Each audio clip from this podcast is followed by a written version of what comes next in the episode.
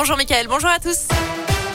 Et à la une, la journée de demain marquera-t-elle un tournant pour la réforme des retraites? Une commission mixte paritaire composée de députés et de sénateurs à la fois de la majorité et de l'opposition va se pencher sur le texte demain. Ces 14 élus doivent trouver un consensus et se mettre d'accord sur le texte qui devra être adopté en dernier lieu. Sauf que le gouvernement n'est toujours pas sûr d'avoir une majorité à l'Assemblée et garde dans sa manche le fameux 49-3. En face, les syndicats appellent à une huitième journée de mobilisation toujours déterminée à obtenir l'abandon du projet de loi.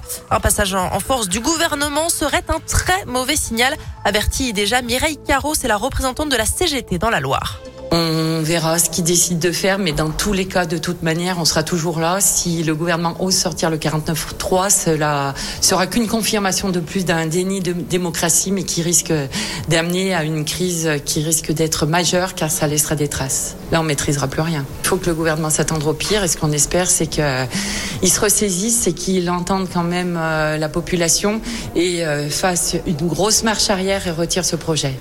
Des manifestations sont prévues hein, demain à Saint-Etienne, mais aussi à Rouen.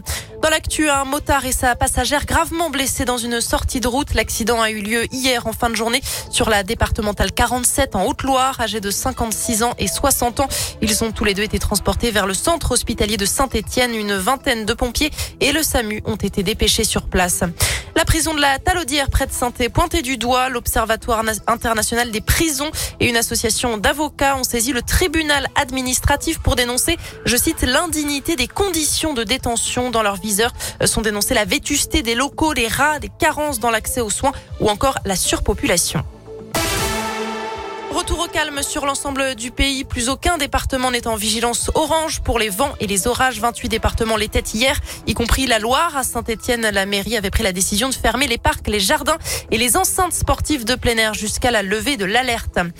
Avis à celles et ceux qui cherchent un job d'été. La ville de Saint-Etienne propose une journée spéciale recrutement demain. Toute la journée, ce sera de 9h à 13h et de 14h à 17h dans les locaux du bâtiment municipal de la Comète. Cette journée est ouverte à tous les jeunes âgés de 18 à 29 ans qui pourront échanger avec une vingtaine d'employeurs différents de différents secteurs, hôtellerie, restauration, transport, loisirs, industrie, services à la personne et même services publics. Voilà, 1000 offres d'emploi sont dispo, entrée libre et gratuite. Pensez à apporter quelques CV.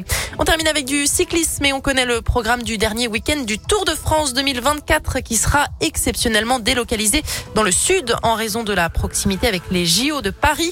La 20e étape se déroulera donc entre Nice et le sommet du col de la Couillole avant un contre-la-montre individuel de 35 km entre Monaco et Nice pour l'épilogue. Je rappelle que la grande boucle s'élancera depuis Florence hein, en Italie pour la première fois depuis sa création en 1903.